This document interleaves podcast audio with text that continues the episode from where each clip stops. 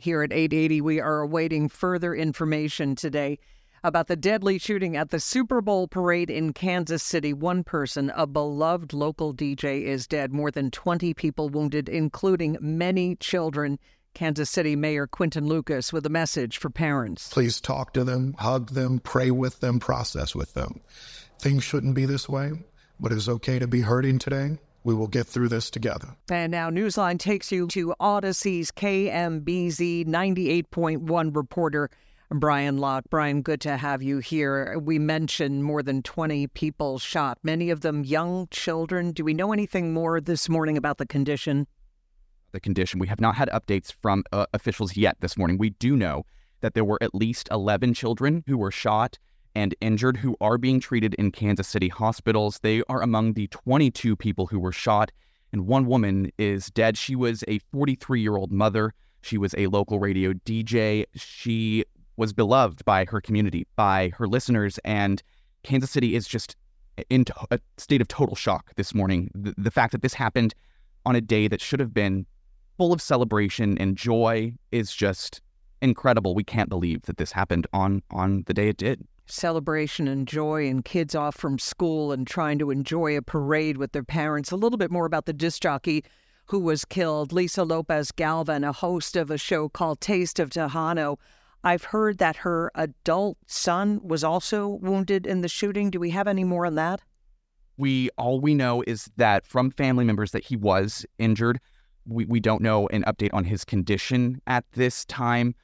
We have not heard any updates this morning on the condition of any of those who were involved in the shooting from family members or from Kansas City police or from the mayor, Quinton Lucas. We do expect to hear from the police chief and from the mayor here in the next hour or two, but we do not have a time for a press conference yet at this time. Okay, I was just going to ask you about that. Right, so as it stands now, and until we get new information, as you say, maybe in the next hour or so, the last word was that 3 people were being questioned, but we don't know anything about them. We know nothing about them at all. 3 people were arrested, police say, in connection with this shooting.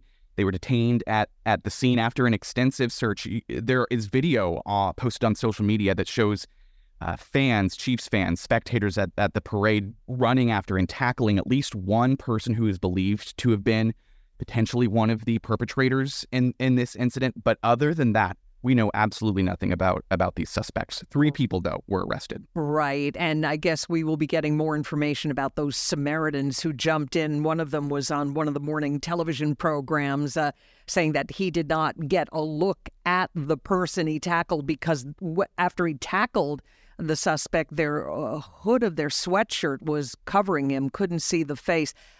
This is interesting, Brian. Authorities went out of their way to say that this was not terror, correct? Yes. Why did they feel they had to say that? Well, we see the numbers, 22 people shot, 1 person dead. This happened at the event that it happened at the Super Bowl victory parade. That was the first thing on many people's minds. There were more than 1 million people downtown for this celebration. Now, they weren't all packed in right where this happened at Union Station, but there were 1 million people downtown yesterday, and there were thousands around Union Station when this did happen, and authorities asked people to clear out quickly. People heeded those warnings. They left almost instantly, and you could just feel the air go out of Kansas City. The moment those shots rang out, it just sucked all of the oxygen out of the city, and now we are dealing with